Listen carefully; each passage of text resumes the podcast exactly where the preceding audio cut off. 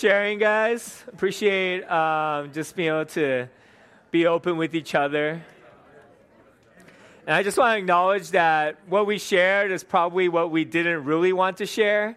You know, that there's a sin that we told someone about, and then there's probably the real sin that uh, we don't want to we don't want to put in front of each other, and that's okay. Um, that's okay.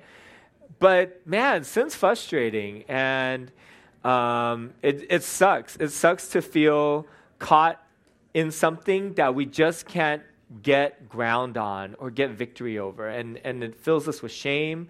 Uh, it's something we hide. It's something that we wish we could overcome, and and it's difficult.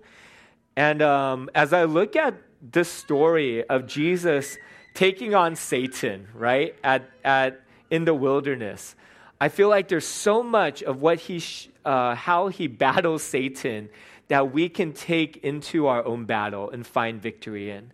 And that's what Jesus does is he comes and he takes victory over sin, not for himself primarily, but for us, to be a model of how we can fight Satan and, and face sin, and also how we can take on his victory and live in his victory. And so that's what we're talking about today. So I hope that even as we go into this text, that there would be some hope of gaining more freedom this week than we had before over the sin and the evil in our lives. Matthew chapter 4, verse 4 says, Jesus was led by the Spirit into the wilderness to be tempted by the devil. After fasting 40 days and 40 nights, he was hungry. The tempter came to him and said, If you are the Son of God, tell these stones to become bread. Jesus answered, It is written, Man shall not live on bread alone, but on every word that comes from the mouth of God. Then the devil took him to the holy city and had him stand on the highest point of the temple. If you are the Son of God, he said, throw yourself down. For it is written, He will command His angels concerning you, and they will lift you up in their hands, so that you will not strike your foot against a stone. Jesus said to him, It is written, Do not put the Lord your God to the test. Then the devil took him to a very high mountain and showed him all the kingdoms of the world and their splendor. All this I will give you, he said, if you bow down and worship me. Jesus said to him, Away from me, Satan, for it is written, Worship the Lord your God and serve him only. Then the devil left him, and angels came and attended him. One of the um, things that stand out to me is that Satan shows up.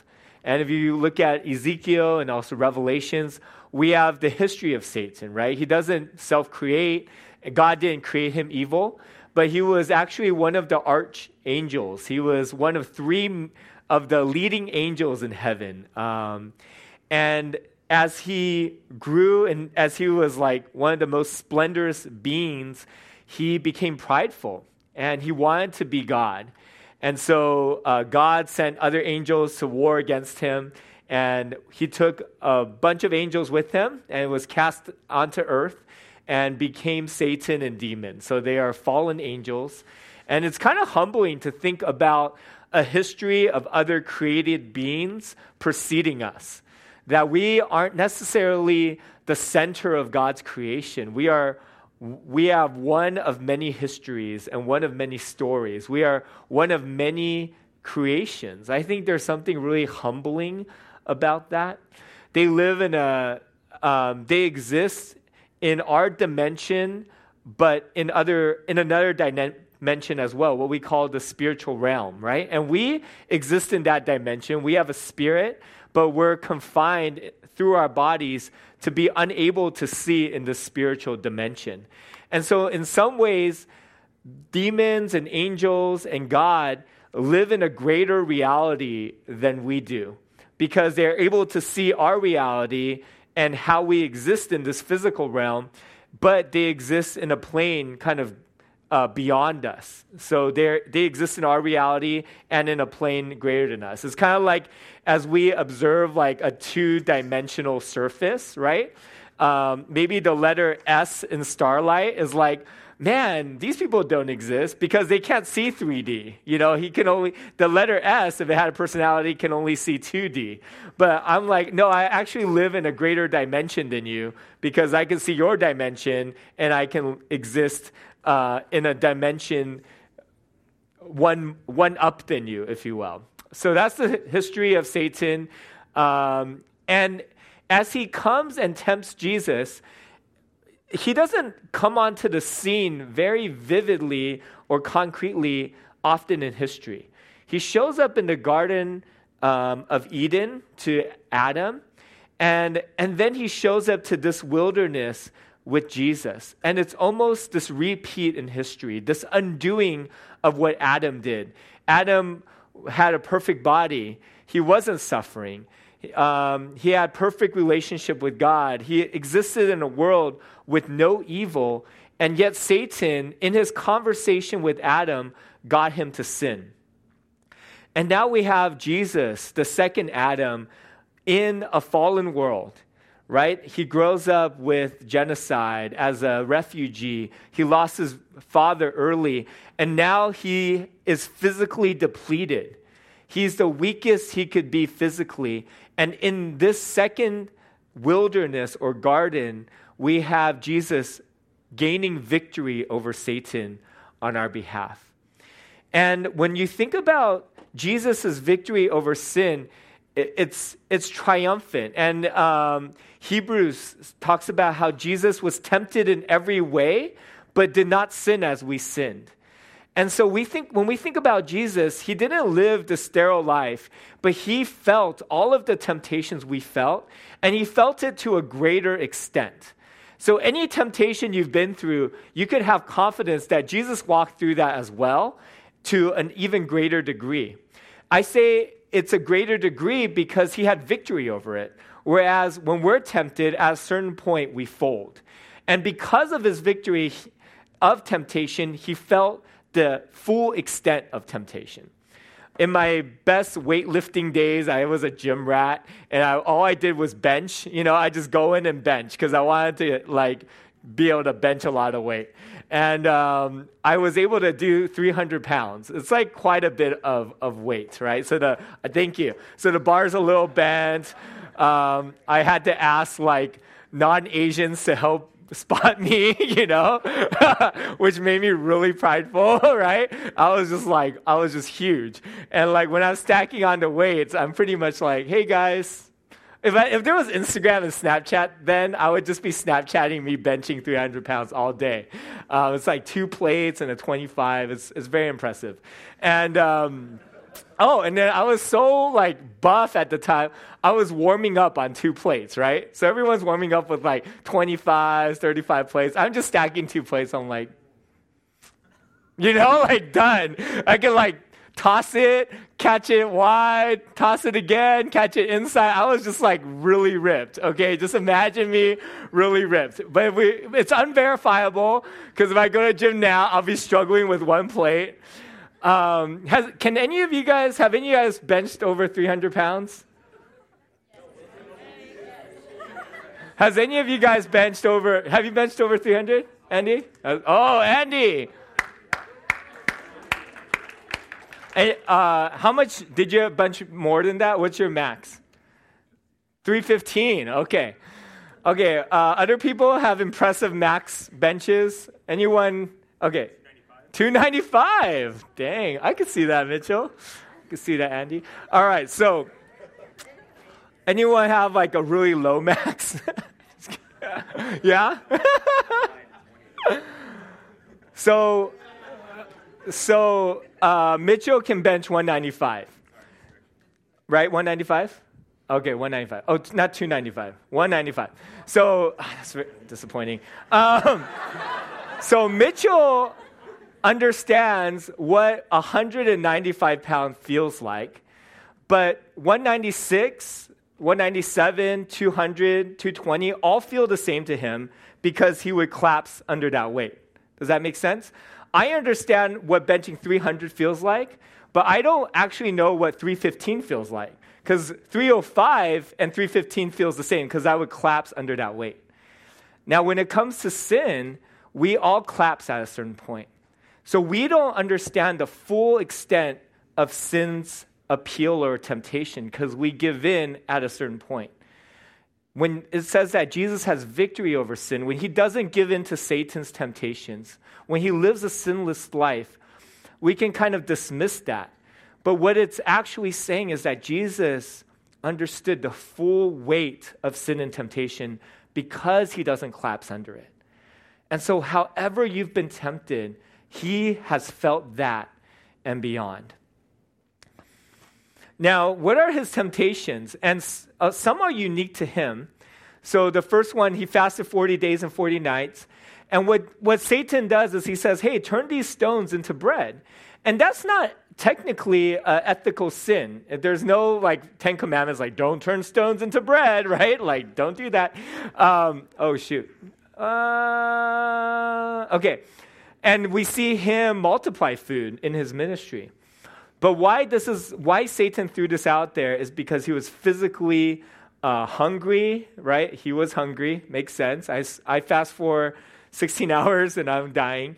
Um, and what Satan wanted him to do was to give up his humanity.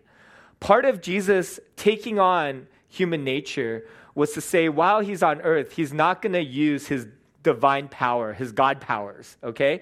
And everything he does on earth in the miraculous, he is leaning on the Spirit to do.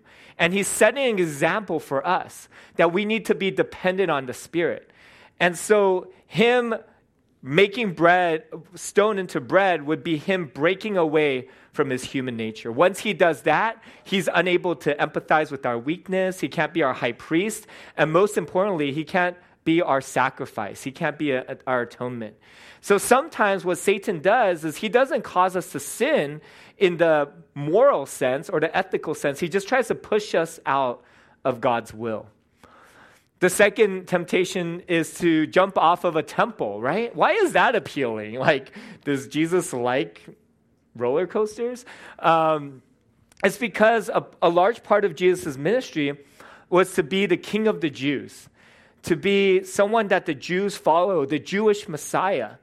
And a lot of the Pharisees and Sadducees, a lot of these Jewish leaders aren't going to follow him. They're actually going to be his main opposers.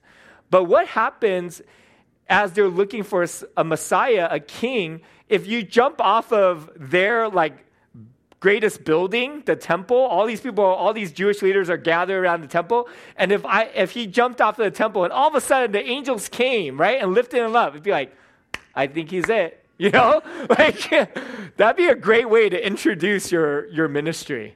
Like, hey, my pastor, angels catch him. Want to see? You know, what if that was our outreach event as a church? He's going to jump off of the Meridian onto the 57 freeway, but before he lands, angels are going to catch him, right? A lot of people come to our church. And that was the same thinking that, that Satan was offering Jesus. Like, jump off of the biggest church, the biggest Jewish church, and all these people are going to follow you. Instead of having to live a life of opposition, you can gain following right now. Um, he misquotes scripture, and Jesus says, Do not put the Lord your God to the test. The last thing was pretty similar. Satan showed him all the kingdom of the, of the world, and Jesus had this um, destiny to be the king of the Jews. And then he was also to reconcile the earth to himself, that every tongue, tribe, and nation is going to be at Jesus' throne worshiping him.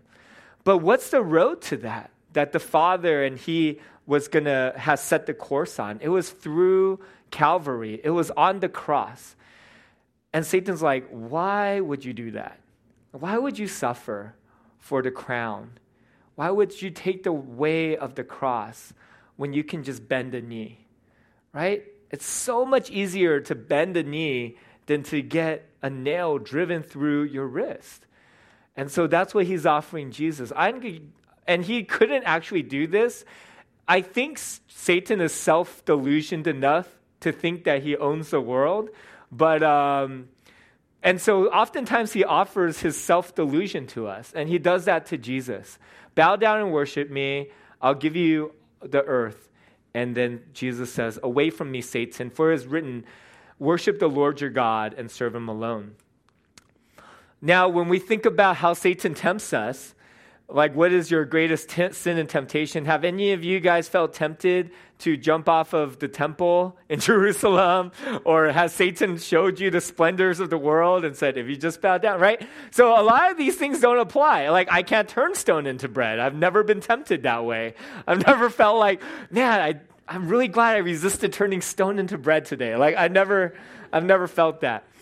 But what I've seen in this text is these fundamental ways in which Satan tempts Jesus is true of all of our temptations. That there are these root uh, and uh, yeah, there's these roots that are all of our sins and temptations sprout out from. And sometimes when we just try to change a behavior, sometimes when we're just like, God, I want to stop doing this one thing, even if we stop that one thing, we'll do something else because our roots haven't changed. Does that make sense?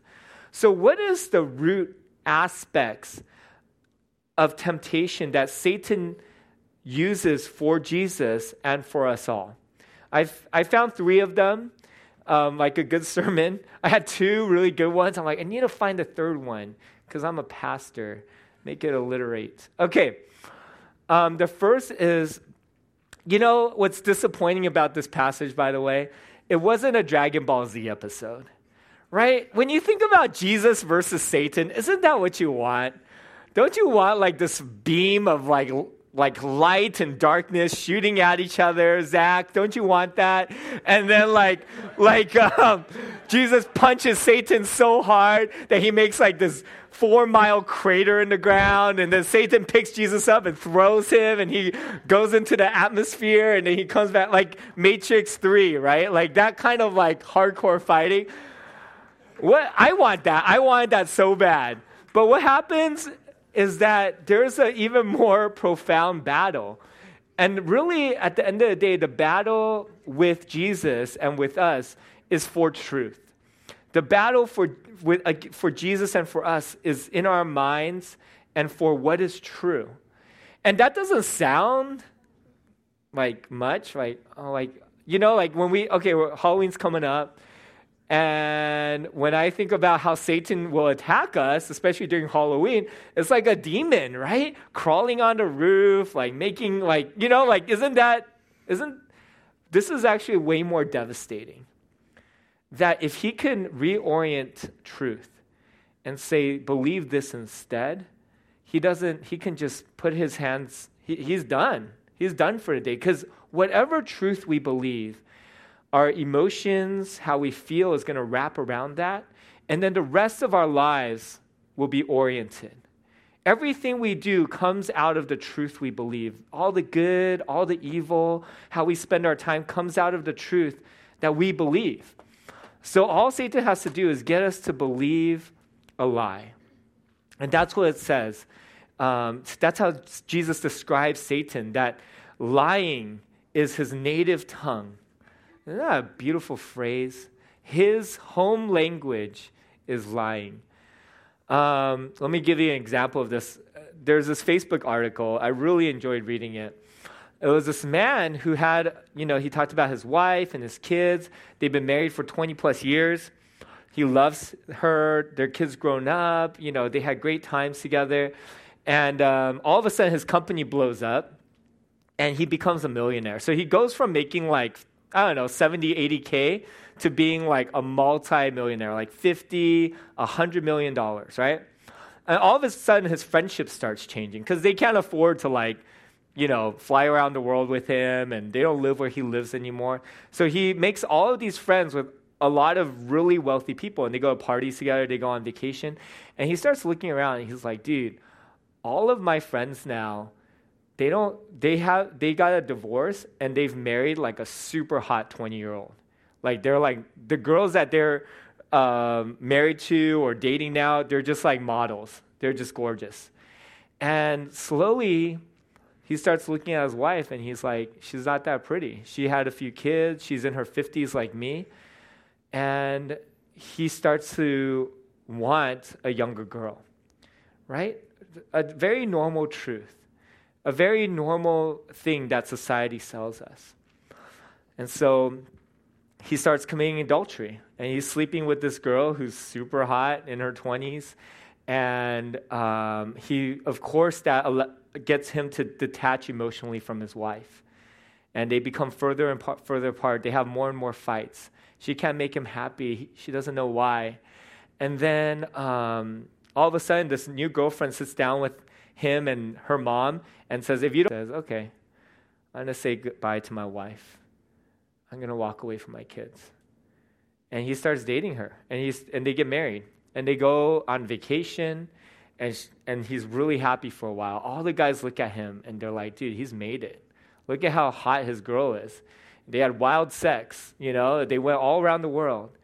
But then he said, slowly, like, she, he just realized he married this person who wanted him for his money. Wow, that was a surprise. And then, um, she wanted such an extravagant lifestyle that she just started depleting all of his wealth, even though he had millions of dollars. And then he realized she started cheating on him because he started getting STDs. And then he couldn't go back to his wife or kids, even though she tried her best not to demean him. She had a civil relationship. But he just like longed to be back with this woman who cared about his soul, with his best friend with the mother of his kids. But he's, he says, like, I'm imprisoned, like, this girl has imprisoned me. And all you need is one lie. Satan doesn't have to do much, he just has to make you believe in something that isn't true. And every time we sin, including myself, I've believed something that is not true. I've believed a lie.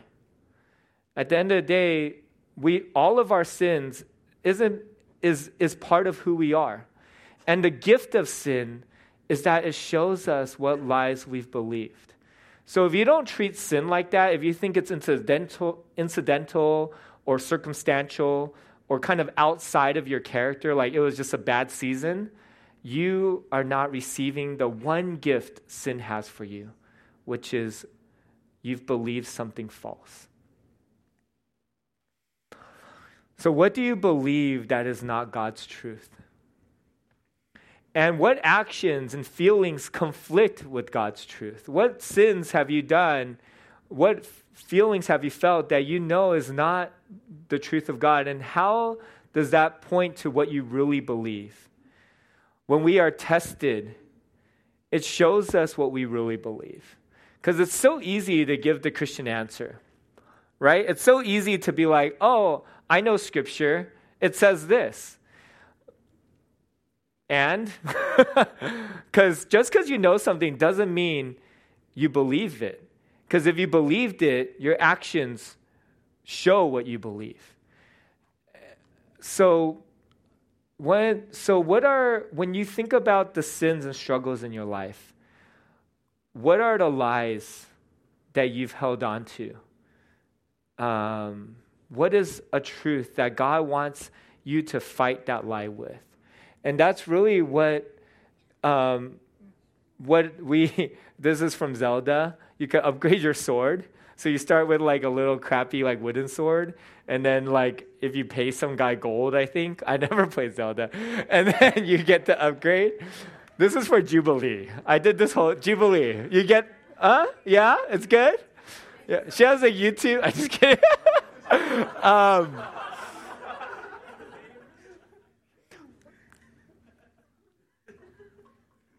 so uh, Ephesians 6 17 says, Take on the helmet of salvation, the sword of the spirit, which is the word of God.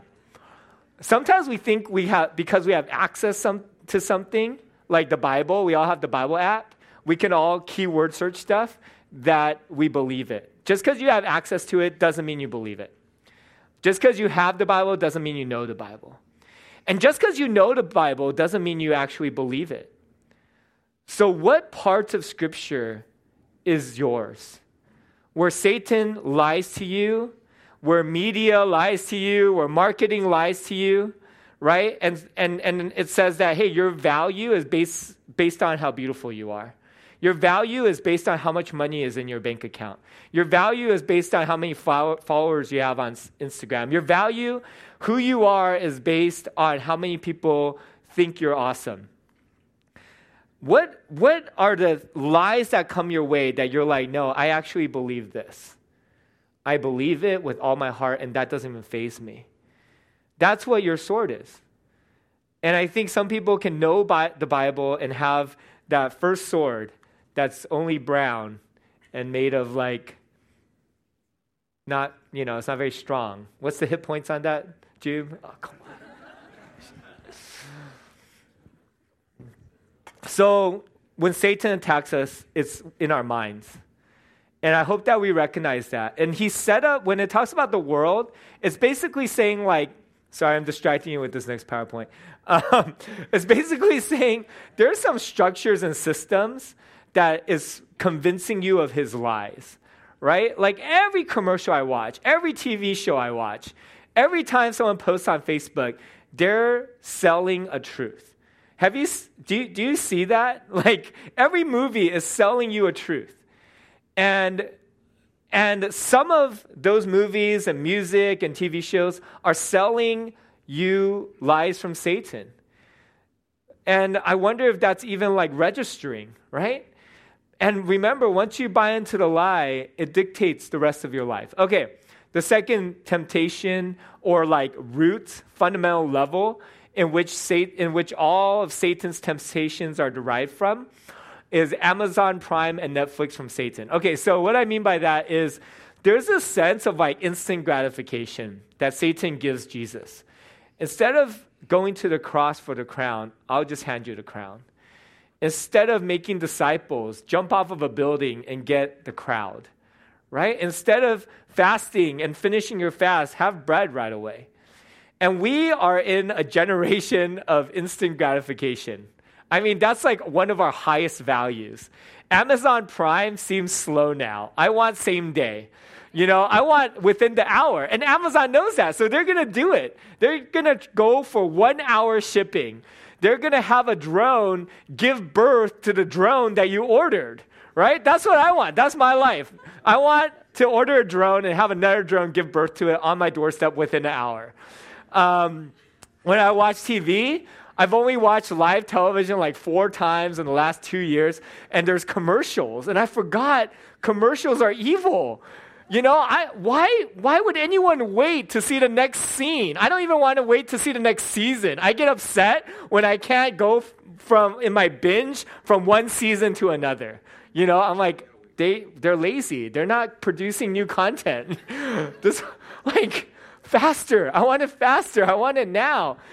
And um, that's like I think when if I think of any way that Satan is gonna mess us up it's taking that core value and say, I got faster. I got now. Whatever you want, just let me tweak your ethics. Let me tweak your focus on God. Let me, let me give it to you. I will give you what you want right now. And that's what Satan's offers to Jesus over and over again. And we don't know how to wait. We've, we've forgotten that skill. But waiting produces character. Waiting produces, puts our eyes on God instead of the product. Waiting, waiting does all kinds of things for our soul. Um, you know, I think the, I think why we, whatever it is that He's trying to undercut to give to us, and and it's tempting. Basically, it says that that's the thing that we really want most. That's the thing that we trust most. That's what life is really about. Because the one thing that Satan can't give us right now, the only thing maybe, is a relationship with God, is loving God more. And if our life is oriented around anything else but loving God more, He has a way in. Right? So if, if at the center of that circle is like, I want happiness, I want, I want a girlfriend. I want to advance my career. And God is one of those smaller circles trying to serve that objective. Satan's like, oh, like, hey, don't, that's, I, I'll give it to you better than God. I'll give it to you faster than God. And he probably, a lot of times, that's what sin is things outside of God's timing, outside of God's way. You know, uh, my parents grew up Buddhist, and my mom was saying how, like, they have these statues that you worship, and a, a, lot of religions are like that. You worship a statue for a certain outcome, right? So, like, if you want health, you get this uh, idol and you worship it, and then you're supposed to be healthy. And you get this other idol for wealth, and you get this other idol for, like, you know, the afterlife. And if the idol isn't working anymore, you get you, you can get angry. You start yelling at the idol, right? You take it, you throw it away. You buy a better idol, more that's made of more gold, and um, and you stop feeding it fruit, you know. And because the idol is to serve your greater ambition, your greater goal, your your greater source of happiness. And you know, so many Christians can treat God like that right so much so much of how we do christianity can be about something else we want. And we get angry at God. And we shake our fists at God. And we do something else that gives us what we really want. The only way Satan can't deter us is if what we really want is God. If that's what we really want. And so when I think about my sin, I think man, maybe I don't really want God here, right? And, or I, I don't trust Him. Um, I think maybe one of the hardest parts of me growing up and trusting God was with, with, was with waiting uh, for my wife when it comes to sex, right? So I went through college, my young adulthood. I didn't get married till I was 30. And I'm like, man, that's a long time to wait. I remember talking to these high schoolers and even junior hires that were like, oh, yeah, we've had sex. I'm like, what's it like? You know? And like, I, didn't, I didn't know. And it didn't feel like it was, it was worth waiting for. Like, all of society was telling me, like, dude, just do it. Like, it's so awesome. And I'm like, man, if I'm going to trust God with all these other areas of my life, I should trust Him here too. And and so I waited and, you know, had opportunities and I said no and it was really hard. And then like before I got married, I regretted it. I would think back and be like, I should have said yes to her, should have said yes to her, should have said yes this time. And then all of a sudden I got married and I was like, wow, it makes sense. It just makes sense.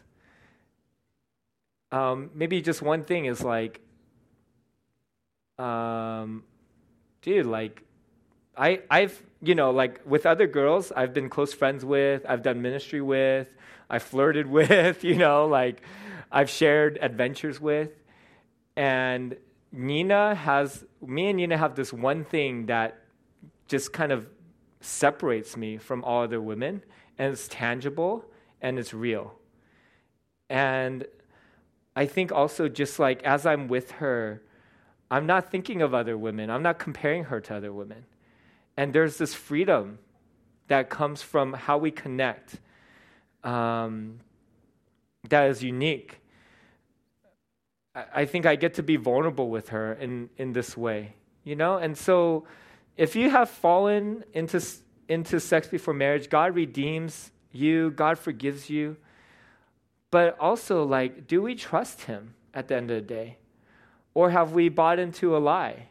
And do we want to undercut it? Because that's what Satan can give us, right? Satan can say, hey, like, I'll give that to you now. It's, it's right in front of you. The last point I have is um, Satan challenges Jesus' identity three times. He says, If you are the Son of God, then, right? Then turn these stones into bread, then jump off of the roof, then uh, uh, bow down to me, I'll give you all the kingdoms. And what he's saying is that being the Son of God should lead to other things. It should be a means to an end for you to be powerful, for you to be the king of the Jews, for you to rule the nations. And right before this incident, this temptation, we have Jesus in the uh, being baptized, where God says, "You are my beloved Son, whom I love. He is my beloved Son, whom I love. In him I am well pleased." And right after that, Satan challenges his identity three times. And I think, kind of going back to the last point, like, is being God's child enough for you? Is that, is that good enough? Or is it really so that you could get something else? And the wilderness experience is for us, is a testing of is being God's child enough? And I wonder, you know, if it is, if being in relationship with God, if that's the focal point, if that's enough, then Satan has nothing on us. But if we want all these other things too, then he can take that and use it um, to tempt us with. And, and there's, there's so many times where the thing we want to offer God the most becomes our idol, right? Like, God makes all these promises to Abraham, gives him a son, and then that's the very thing that can become his idol. That's the very thing that God is asking for him to sacrifice. And I can come I can become like that. I could be like, God, I'm your son, I should get this. I shouldn't be sick, I shouldn't have cancer, my family should be well provided for. And he's like, is you being a son enough?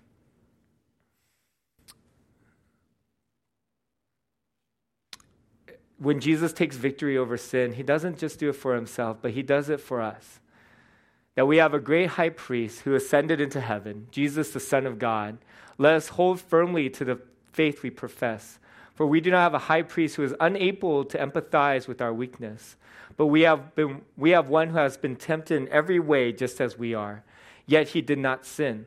Let us then approach God's throne of grace with confidence so that we can receive mercy and find grace to help us in our time of need.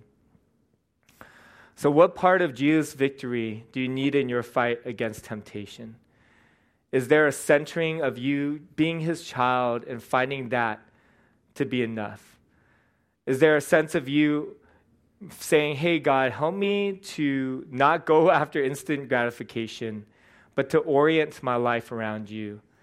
And what is the truth that you need from the Lord to fight the lie that is um, allowing you to sin, you know, that you've bought into. So I'd love for us to just kind of go through this a little bit. And as we think about our specific temptation and sin, I wonder, yeah, how we can be encouraged by Jesus' victory and how we could pray for each other. So let's just spend five minutes um, kind of sharing a little bit and praying for each other, if that's okay. I'll start us off. Father, thank you so much for living a sinless life and for fighting sin on our behalf and showing us how to do it, Lord.